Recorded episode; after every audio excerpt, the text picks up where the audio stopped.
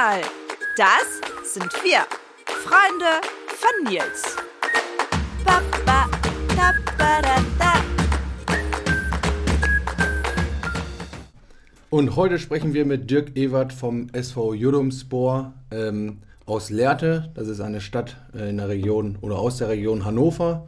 Wir sprechen mit dir über das äh, Flüchtlingsteam, das erste ähm, überhaupt in Norddeutschland, Mandela-Team ähm, mit eigenem Spielbetrieb.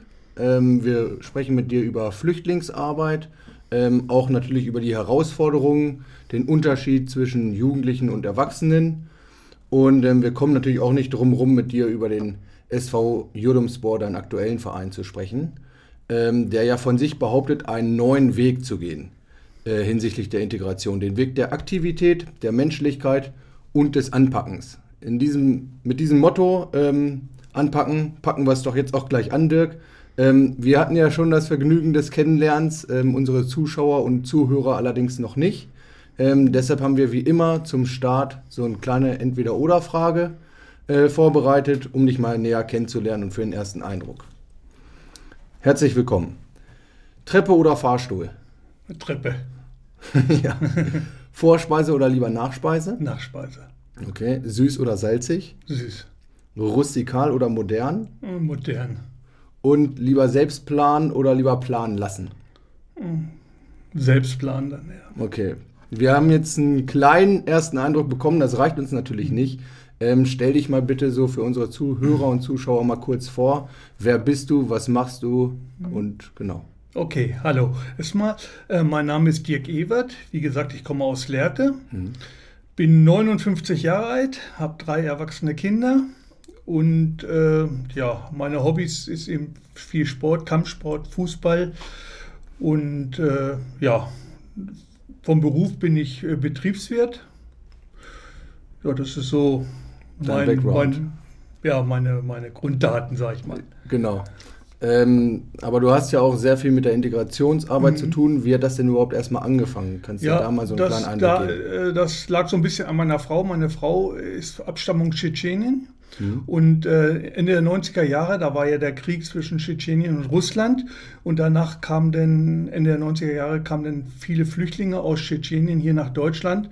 Und weil meine Frau eben die Sprache kann und alles, waren wir natürlich so ein, so ein Ansprechpunkt. Und ist ja ganz klar, wenn dann auch Verwandte kommen und alles, dass man dann helfen muss irgendwie. Und äh, weil ich eben äh, mich hier in dieser Bürokratie am besten auskannte, war ich nämlich auch gleich der Ansprechpartner und habe dann eben ganz viele Sachen organisiert. Und damals, so Ende der 90er Jahre, war es wirklich noch so, da gab es noch gar keine Strukturen für Flüchtlinge. Also da gab es noch keine Sprachkurse, also man musste hinter alles herlaufen, dann musste man auch erstmal einen Titel haben, eine Aufenthaltsgenehmigung und so, bevor man überhaupt Möglichkeiten hatte, einen Sprachkurs zu machen. Äh, Und das war schon, bürokratisch war schon ein relativ hoher Aufwand. Also ich war jede Woche einmal in einer Ausländerbehörde, um irgendwelche Sachen zu klären. Und äh, da bin ich so reingekommen. Und das lief dann auch ein paar Jahre und also mit den Tschetschenen zusammen und hinterher hatten das dann natürlich so andere mitbekommen und dann kam meine afghanische Familie, hat mich gefragt, ob ich da helfen kann. Und mit der Zeit mm, hat man natürlich dann schon so ein kleines Netzwerk aufgebaut. Wo kann man hin? Welcher Rechtsanwalt ist gut? Was, was kann man da machen? Wie, wie kommt man am besten mit der Ausländerbehörde klar? Und äh, das hat dann geholfen, ja, andere Familien dann auch so ein bisschen zu unterstützen.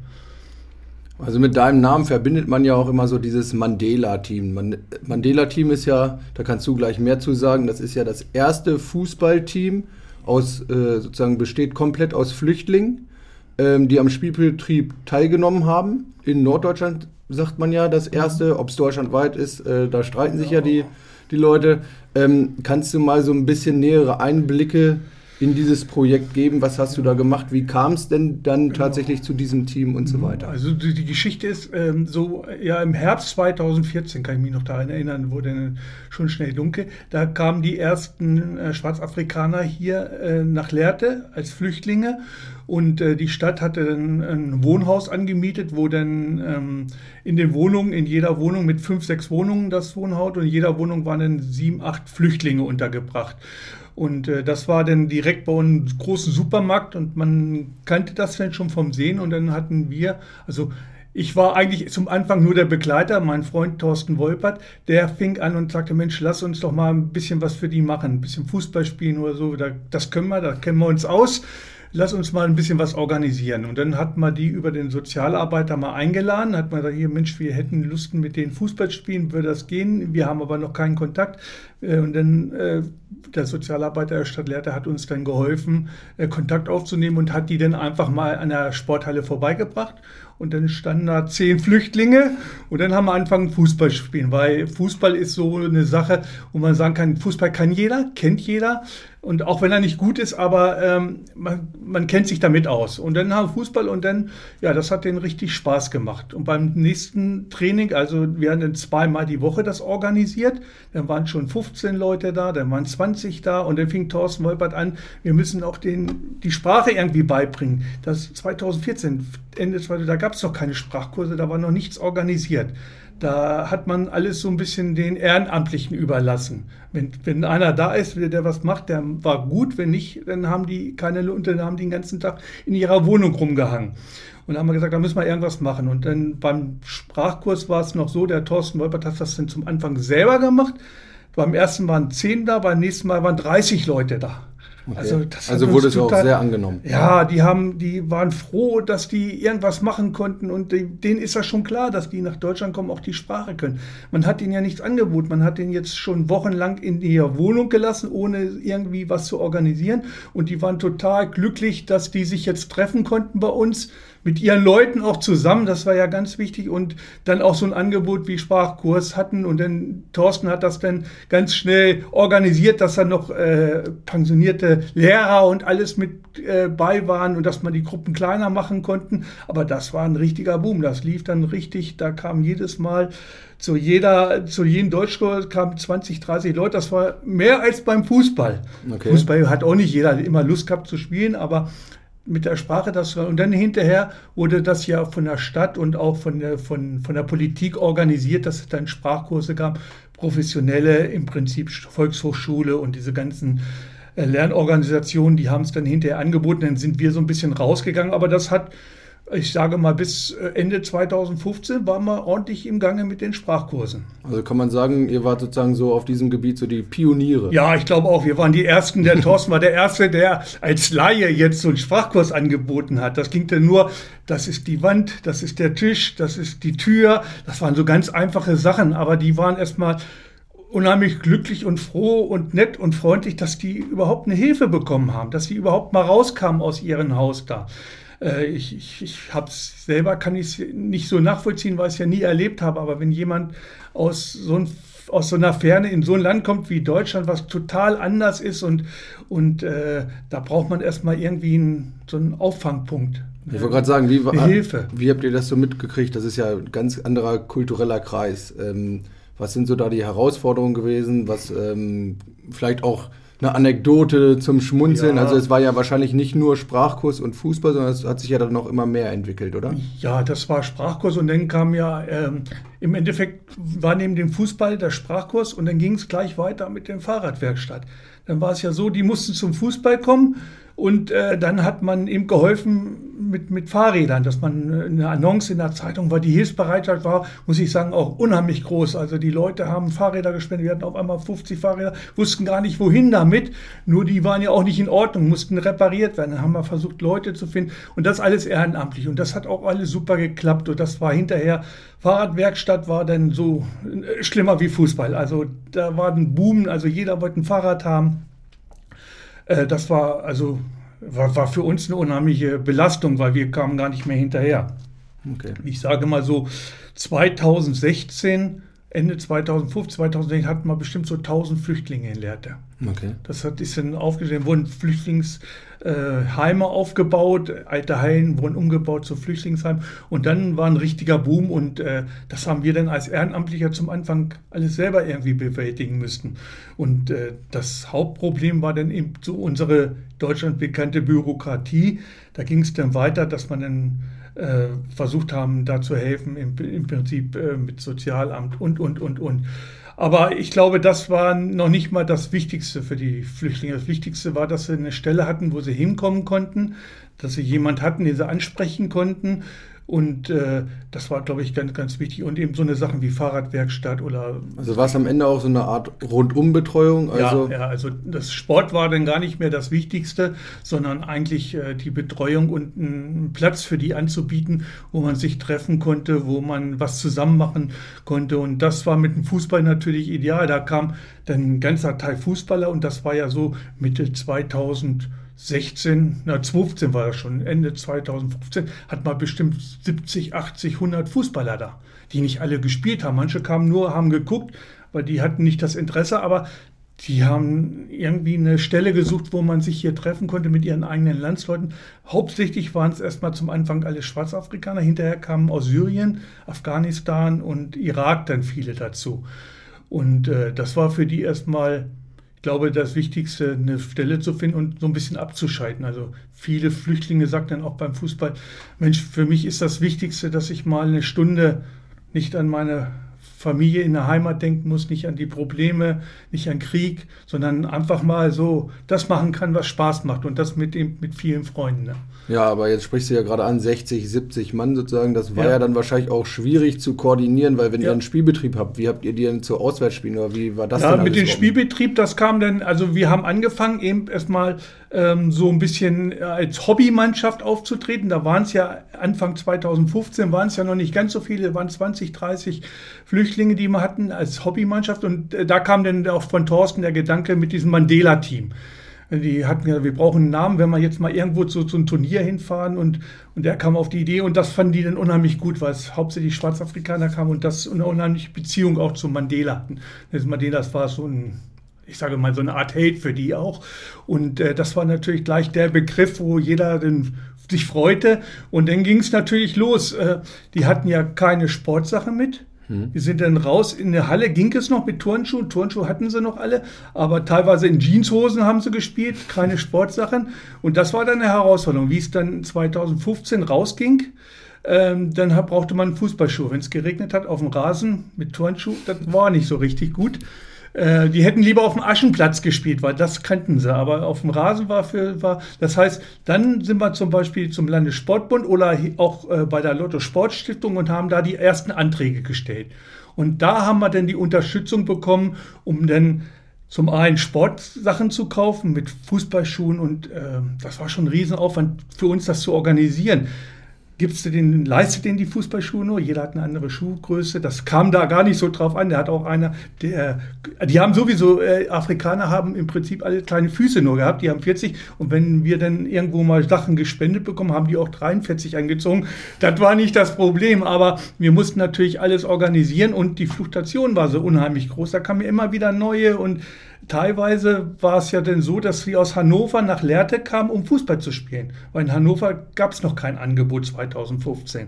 Okay. Und dann haben wir angefangen und dann war natürlich dieser Gedanke vom Wettkampf da und dann hat man gesagt, ja gut, da hat man äh, noch einen Trainer gefunden, den Sigi Schmidt, der hat dann organisiert, dass wir dann in den Spielbetrieb reinkamen.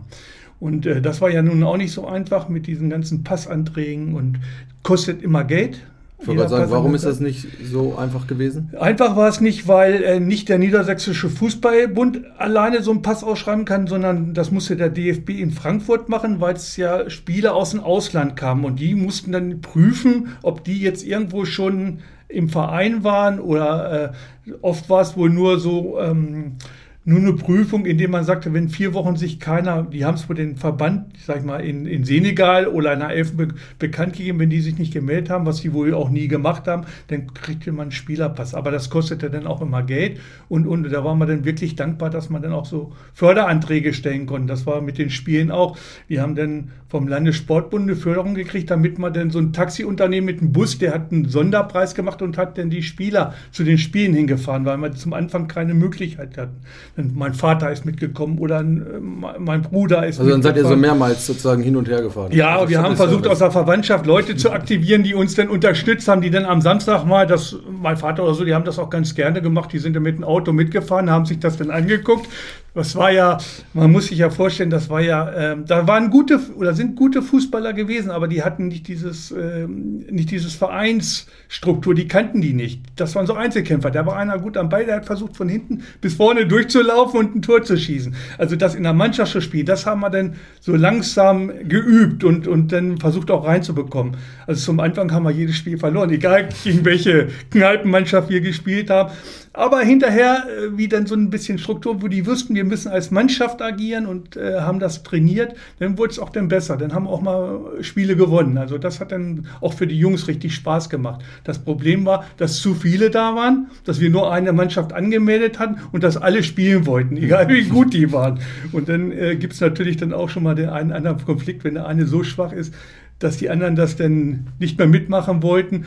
Aber im Endeffekt war es dann doch schön, weil es dann Spaß gemacht hat und die meisten haben es dann eingesehen, wenn sie dann nicht so gute Fußballer waren und haben dann nur mit trainiert. Also das war schon eine aufregende Sache. Okay, aber es war für dich eigentlich ein Fulltime-Job. Also Taxi-Unternehmen Ja, warst alles- du und ja, Organisator das, und alles das, Mögliche. Das Fahren war das einfach. Das Organisieren war viel schwieriger. Jemanden zu finden oder ein, oder ein Taxiunternehmen mit denen zu sprechen, dass das günstig wird. Und äh, also diese Organisation, das ist schon mit den Fußballschuhen.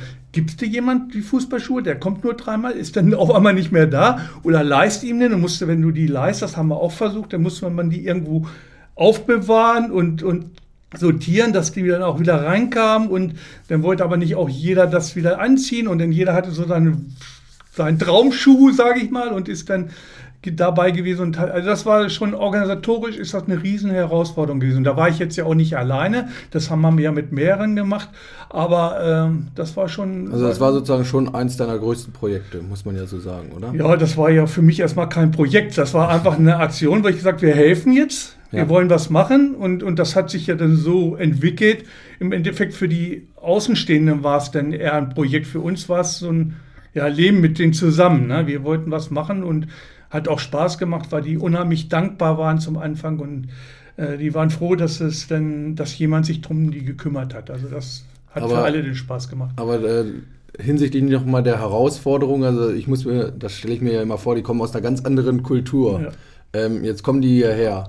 Ähm, was, wo mussten die sich umstellen? Also zum Beispiel, wir kennen ja hier die Bürokratie, hast du angesprochen, Thema Pünktlichkeit. Ja, Wie sieht es da so okay. alles aus? Äh, wenn jemand mit 20 oder 30 Jahren hierher kommt, der hat natürlich seinen kulturellen Hintergrund und der ist ganz anders. Das ist schon ein Unterschied, ob einer aus Afghanistan kommt oder aus Afrika oder aus Irak. Das sind schon unterschiedliche Kulturen. Und äh, das ist hier die deutsche Kultur zu verstehen und sich anzupassen, ist für den meisten ganz, ganz schwierig gewesen. Ich sage, weil das ist ein ganz doofes Beispiel und ich weiß, dass da hat man mich auch schon öfter kritisiert mit Pünktlichkeit. Na, ich bin jemand, der so viel Wert drauf legt, aber es gibt natürlich auch viele Deutsche, die nicht pünktlich sind. Das Ja. ist immer so diese Diskussion. Es gibt ja genug Deutsche. Nein, aber da ist es von der Kultur her was anderes. So, so eine Geschichte ist, wo ich, wo ich dann irgendwann ein bisschen Saueimer war. Wir haben ein Spiel gehabt, Treffpunkt 14 Uhr. Um 14 Uhr waren zwei Leute da. Ne? 14.30 Uhr, dann, ich habe dann schon immer früh genug gelegt, weil ich das wusste. 14.30 Uhr wollten mal losfahren. Und dann habe ich die angesprochen. Ich sage, Mensch, 14 Uhr treffen, du weißt doch 14 Uhr. Ja, sagt er. Sage, warum bist du nicht pünktlich? Ja, sagt er, bei uns ist nicht so. Wenn ich Afrika auf den Bus gewartet habe, dann hat man mir gesagt, der fährt morgens. Aber nicht um 10 oder 9, der fährt morgens. Dann bin ich hingegangen um 9 Uhr und dann habe ich gewartet. Und manchmal kam der Bus nachmittags um halb vier oder vier oder manchmal kam er gar nicht. Also das ist, äh, ist schwer, sagt er, erstmal zu verstehen, dass man hier so viel Wert auf die Zeit legt und alles. Ne? Und äh, das war dann, ja, manchmal war es schon lustig, aber war für mich, ich bin da immer so ein bisschen, so ein bisschen so die Prinzipien und ich habe mich dann auch oft mit denen dann so ein bisschen gestritten und die haben immer gedacht, beruhig dich, Dirk, ist nicht so schlimm. alle da, alle da. Ja, Und äh, es war schon, aber wie gesagt, das ist eine andere Kultur und das fängt bei diesen Kleinigkeiten an. Es geht aber weiter mit, den, mit der Ernährung und, und ja, das Verhalten, das Verhalten zu Frauen, das Verhalten zu anderen Menschen, das ist, ist ein Unterschied. Ne? Obwohl ich sagen muss, bei den Afrikanern habe ich es nicht so ganz stark gemerkt. Okay. Aber äh, wenn einer aus Afghanistan war, das ist schon, schon wieder so eine ganz andere Kultur wie, wie unsere, auch wie die Afrikaner haben. Also ähm, Das, das spielt schon eine ganz, ganz große Rolle und ist, glaube ich, schwer für Erwachsene, sich dann darauf einzulassen. Es gab es gibt, äh, gibt auch viele Flüchtlinge, die das sich darauf eingelassen haben und die haben gesagt, die haben dann mit den anderen geschimpft, wenn die nicht pünktlich waren, ne? weil die, die haben das dann auch aufgesaugt. Die haben gesagt, oh Mensch, in Deutschland ist Sauberkeit, fanden die immer wichtig, so die Straßen und alles. Das war immer so eine Sache, was die immer betont haben. Hier in Deutschland ist das und das und das wichtig. Und es gab immer so einige, die das versucht haben, ihren Leuten auch beizubringen. Also so diese, diese Müllbehandlung in, in diesen Flüchtlingsheim und so, das war ja auch ein total schwieriges Thema, ne? wo dann wirklich die Sozialarbeiter oder die Heimleiter gekommen sind und haben gesagt, Mensch, bringt denen doch noch mal bei, dass die nicht ihren Müll immer alles da zusammenschmeißen oder irgendwie aus dem Fenster auch schmeißen. Das ist äh, ganz, ganz schwierig gewesen und das sind so eine Sachen, äh, wo sich das total unterscheidet. Aber wie gesagt, jeder Flüchtling hat, ist mit dem Thema auch anders umgegangen. Der, bei den einen war es einfach, den brauchte man es nur einmal erklären, den hat er es gemacht. Und bei den anderen, der wollte es eigentlich nicht so, ja, wollte es nicht verstehen oder hat da keine Lust gehabt, sich so zu verändern. Aber hast du denn zum Beispiel auch bei dir gemerkt, dass du, als du mit den äh, intensiv gearbeitet hast, dass du vielleicht bei dir auch mal der ein oder andere kulturelle äh, Unterschied sozusagen bei dir ja, äh, Einzug gehalten hat? Ja, ich habe das ja, weil meine Frau auch aus einem anderen Kulturkreis kommt und die ist in der Türkei aufgewachsen. Also ich, ich kenne andere Kulturen. Meine, äh, mein Onkel war Kanadier und wir haben viele äh, ja, verschiedene Kulturen schon in der Familie. Das war vielleicht auch der Grund, dass ich da so offen rangegangen bin und auch keine Vorbehalte hatte. Das, ich, ich, ich will ja auch keinen äh, irgendwie anders behandeln, nur weil eine andere Kuh, das muss jeder selber wissen. Bin zwar immer so ein bisschen der Meinung, dass man sich, wenn man hierher kommt, auch so ein bisschen anpassen muss, in den wichtigsten Punkten wenigstens, äh, aber das ist für viele ganz, ganz schwierig. Und wenn man es im Nachhinein sieht, ist es, manche wollen es ja noch gar nicht. Okay. Ne? Also da muss man gucken. Das, äh, da kommen wir später nochmal drauf zurück. Was ist denn jetzt für dich überhaupt so Integrationsarbeit? Also wir haben jetzt gerade gesehen, wie es bei dir sozusagen mit dem äh, Mandela-Team war, aber ja. wie würdest du das jetzt äh, definieren? Also die, ich, ich, denke mal, dieses Mandela-Team war Integrationsarbeit, aber äh, eigentlich keine, keine richtige Integration. Wir haben zwar unsere, so mit dieser Pünktlichkeit oder, oder mit anderen Sachen, das hat man zwar gesehen, ähm, aber, aber die Sprachkurse waren noch Sprachkurse, ja. Aber ich glaube, Integrationen sind nicht nur Sprachkurse. Das ist mit Sicherheit die Basic, aber äh, es ist nicht das Wichtigste. Also wichtig ist für die, für die Jungs oder die Menschen, die kommen, das auch zu verstehen, wie es hier in Deutschland abläuft und da eben auch zu sagen, okay, das akzeptiere ich mal so und ich versuche mich irgendwie so anzupassen. Also äh, wir haben das dann hinterher mit dem Mandela-Team auch so gemacht, 2018, die ersten Jahre haben wir das laufen lassen und hinterher haben wir das so ein bisschen aufgelöst und haben gesagt, die, die Jungs, die müssen in anderen Mannschaften untergebracht werden, wo es gemischt ist, wo auch Migranten drin sind, aber eben auch Deutsche und alles, weil das ist für mich dann so diese Art Integration. Also die Integration ist für mich so diese Anpassung hier auch so ein bisschen hier in Deutschland und mit allen, dass man alle gut zusammenleben können, ohne Streit, ohne irgendwelche Auffällig, dass man weiß, was muss man hier beachten. Ich denke mal, äh, so diese Diskussion mit kriminell und sowas, äh, das finde ich alles schon ein bisschen abgehoben, weil jeder Mensch eigentlich, das habe ich auch gemerkt, jeder Mensch weiß eigentlich, wie weit er gehen kann, was wichtig ist und wo andere Menschen, das ist in Afrika genauso wie hier in Deutschland oder in, dass da vielleicht anders gelebt wird und dass das nicht beachtet wird, aber jeder weiß eigentlich, dass er hier nicht klauen darf und jeder weiß, dass er keinen anderen schlagen darf und so. Das ist eigentlich ziemlich klar. Warum es dann andere machen, liegt an anderen Ursachen, liegt aber nicht an, an die Integration. Also das ist, äh, das ist für mich schon, ähm, Integration ist für mich eben, dass man das schafft, hier mit allen zusammenzuleben, ohne Probleme. Okay, also das Mandela, allen, ne? also das Mandela-Team gibt es sozusagen jetzt gerade so nicht mehr. Nee, seit 2018 sind diese äh, Jungs, die bei uns gespielt haben, in anderen Mannschaften untergebracht und äh, deswegen hat man das aufgelöst, weil von unser Gedanke war, Integration ist dass viele Kulturen und viele verschiedene Nationalitäten auch zusammenleben können. Es hat sich hinterher so ein bisschen äh, kristallisiert. Die Schwarzafrikaner hatten, waren eine Gruppe, die Iraker waren eine Gruppe, die Syrer, die Afghanen und es waren mehr so ähm, ja, Parallelgruppen und, und äh, die haben natürlich dann auch versucht, nicht andere wieder in ihre Gruppe zu lassen. Ist ja klar, wenn ich, mir ist das lieber, wenn ich jetzt im Ausland leben würde, auch mit Deutschen zusammenzukommen, wenn ich das so möchte, als mit äh, dann mit den mit anderen Nationen. Und das hat sich so ein bisschen raus. Da haben wir gesagt, das wollen wir nicht. Also habt ihr sozusagen am Ende sozusagen euer Projekt ja. oder ähm, das nochmal reflektiert und dann daraufhin. Ja, äh, wir haben gemerkt, dass, dass, dass eben die, dass sich einzelne ethische Gruppen bilden und das wollten wir nicht. Ja. Wie kann denn da vielleicht auch die Politik ähm, helfen? Ja, also mein Gedanke wäre, dass man was vorgibt, dass man sagt, wenn man hier in Deutschland ist, ist klar, Sprache ist basic, das ja. muss man, da muss man lernen. Und danach müsste aber auch äh, lernen mit, mit Deutschen zusammen, diese kulturellen Unterschiede, die muss man versuchen, irgendwie so ein bisschen ausgleichen. Wir als Deutsche natürlich auch, wir müssen auch die Kultur sehen und auch anerkennen, aber umgekehrt wenn jemand hierher kommt, muss er natürlich auch sich so ein bisschen auf die kulturellen Gegebenheiten hier einstellen, auch wenn es denn für die nicht so schön ist oder schwer ist. Ich habe es gemerkt, dass es ganz schwierig ist, im Sportverein Frauen zu bekommen. Na, gerade aus den Bereichen Syrien, Irak, Afghanistan. Da die Frauen zu erreichen, ist, ist unheimlich schwer weil der kulturelle Unterschied so stark ist zwischen Deutschland und den Kulturen, dass das für viele Frauen auch schwer ist oder dass sie es auch gar nicht anders kennen und für die viele schwer ist, diesen kulturellen Unterschied zu überwinden. Aber das ist eigentlich eine Sache, wo die Politik da noch mehr machen muss und auch mehr vorgeben muss. Ne? Wenn jemand hier, das ist meine Meinung, meine persönliche, wenn jemand hier in Deutschland will, dann muss er auch so ein paar Sachen erfüllen, Bedingungen erfüllen. Er muss sich hier so ein bisschen der deutschen Kultur auch anpassen, ohne seine eigene aufzugeben, das ist natürlich klar.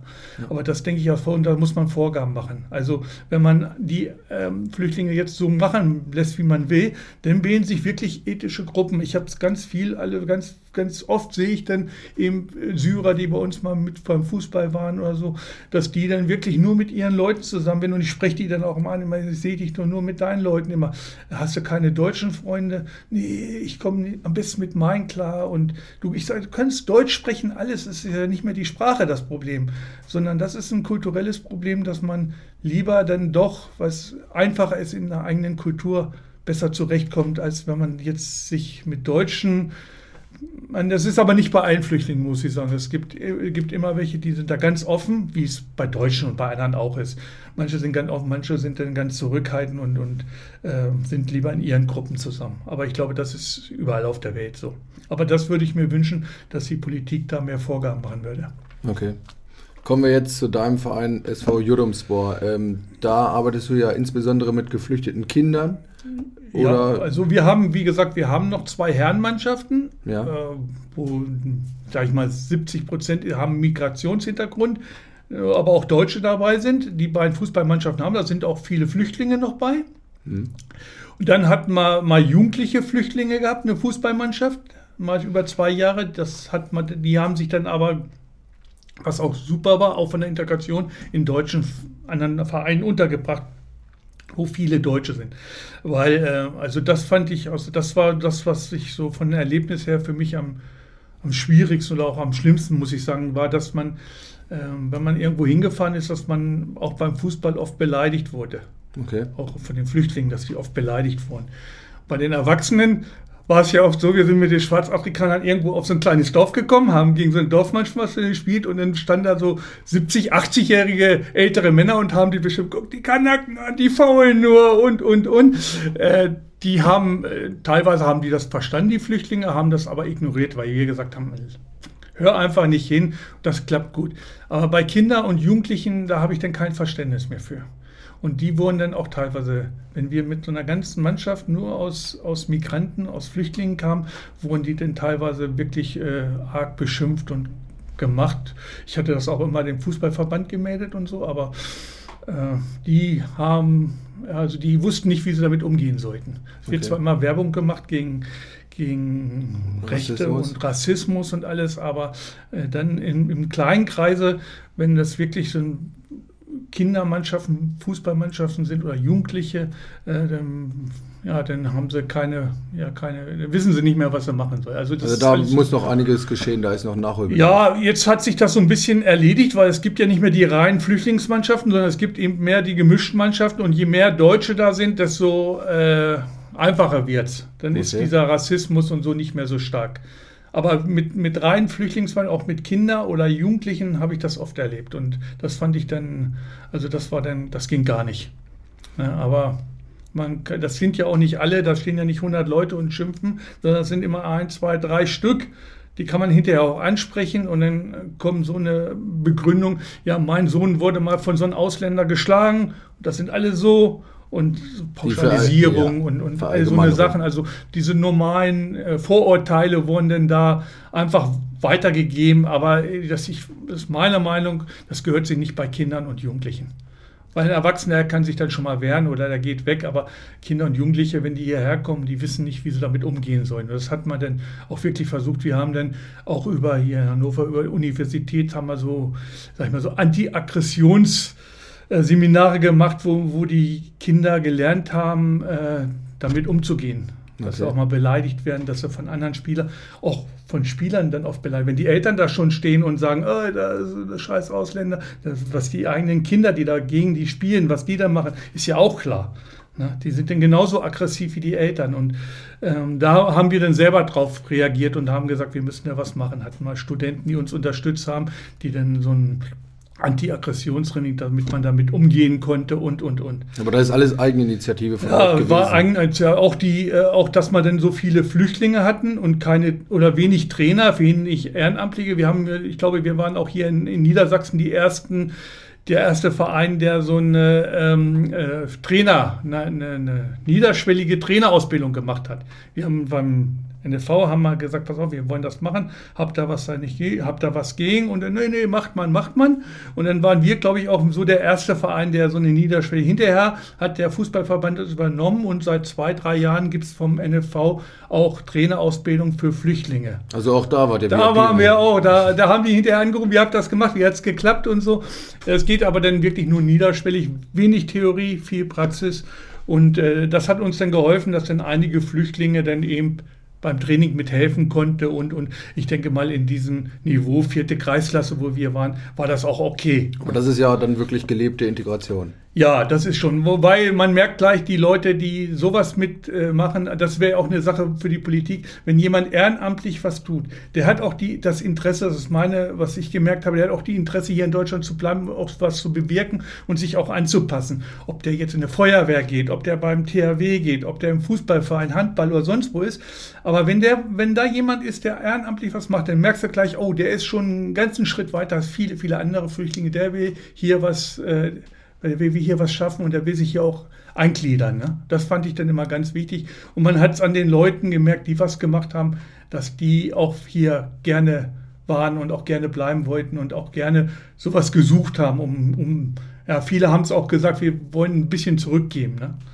Jetzt nochmal angesprochen auf dem SV Judumsport, das wird ja, da macht ihr nicht nur Fußball, was macht ihr denn? Ja, da? wir machen auch Kampfsport. Das liegt daran, dass ich früher auch Kampfsport gemacht habe und meine Kinder, einer hat Kampfsport gemacht, dann habe ich mit dem Kampfsport gemacht, bei meinem anderen Junge, der hat lieber Fußball gespielt und so bin ich in diesen beiden Bereichen gekommen. Als Kind oder Jugendlicher habe ich auch beides gemacht, Kampfsport und Fußball und äh, dann haben wir dem so eine Kampfsport-Spalte aufgemacht, haben jetzt viele Kinder, mhm. aber nicht nur Flüchtlinge, Migrations-, auch Deutsche und ähm, wir haben auch versucht, für Frauen eine Selbstverteidigungsgruppe. Okay. Da sind wir auch bei, haben wir auch eine Frau.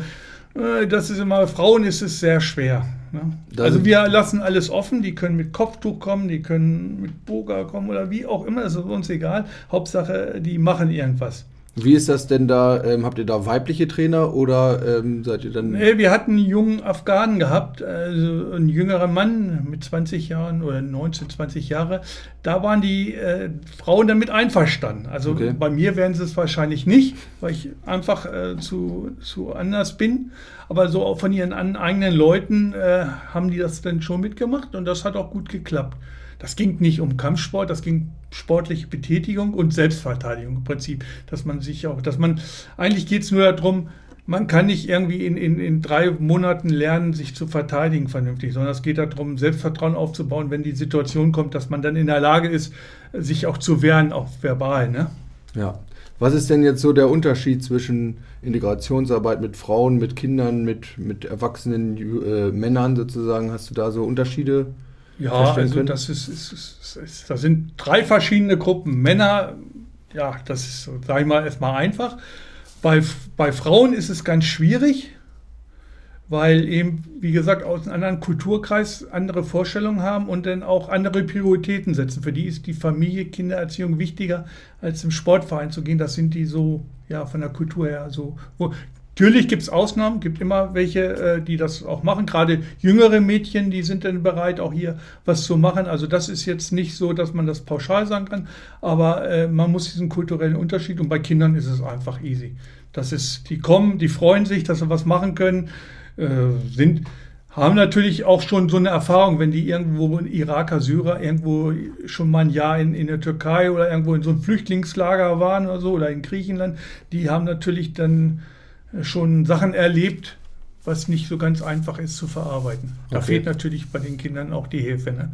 Da gibt es keine Psychologen, der mit denen redet. Die müssen, das muss der Sportverein dann so ein bisschen mit ausgleichen. Wir hatten es ganz stark gemerkt bei den jugendlichen Fußballern.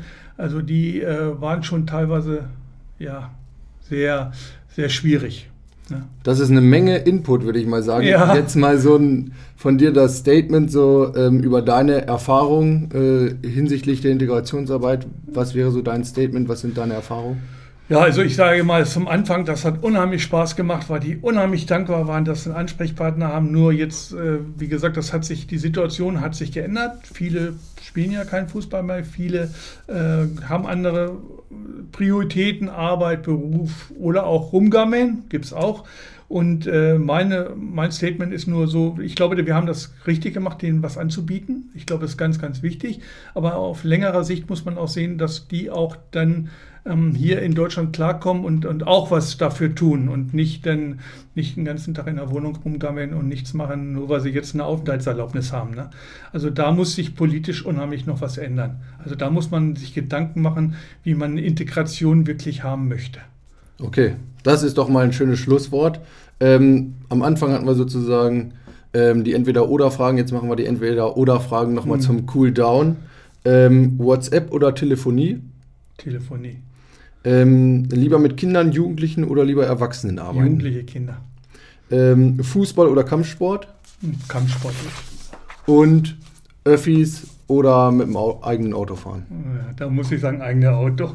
Ja, dann äh, bedanke ich mich recht herzlich bei dir, äh, Dirk Ewert, für erstens ja. deine Zeit und ähm, auch deine vielen ja. Erlebnisse und Erfahrungen. Ja, hat mir Spaß gemacht. Könnte ich noch zwei Stunden drüber reden, also ich hätte genug zu erzählen. Also das, das, war nur so ein kleiner Abklatsch von dem, was ich so mitgemacht habe. Aber muss, im Nachhinein muss sagen, äh, war ein Erlebnis und hat auch unheimlich Spaß gemacht. Vielen Dank. Jetzt kommt das, was ihr aus jedem Podcast kennt. Ähm, wir freuen uns über euer Abo und die Bewertung und vielen Dank fürs Zuhören. Schaltet auch nächstes Mal wieder ein, wenn es heißt, hör mal, Freunde von Nils. Bis bald bei Freunde von Nils.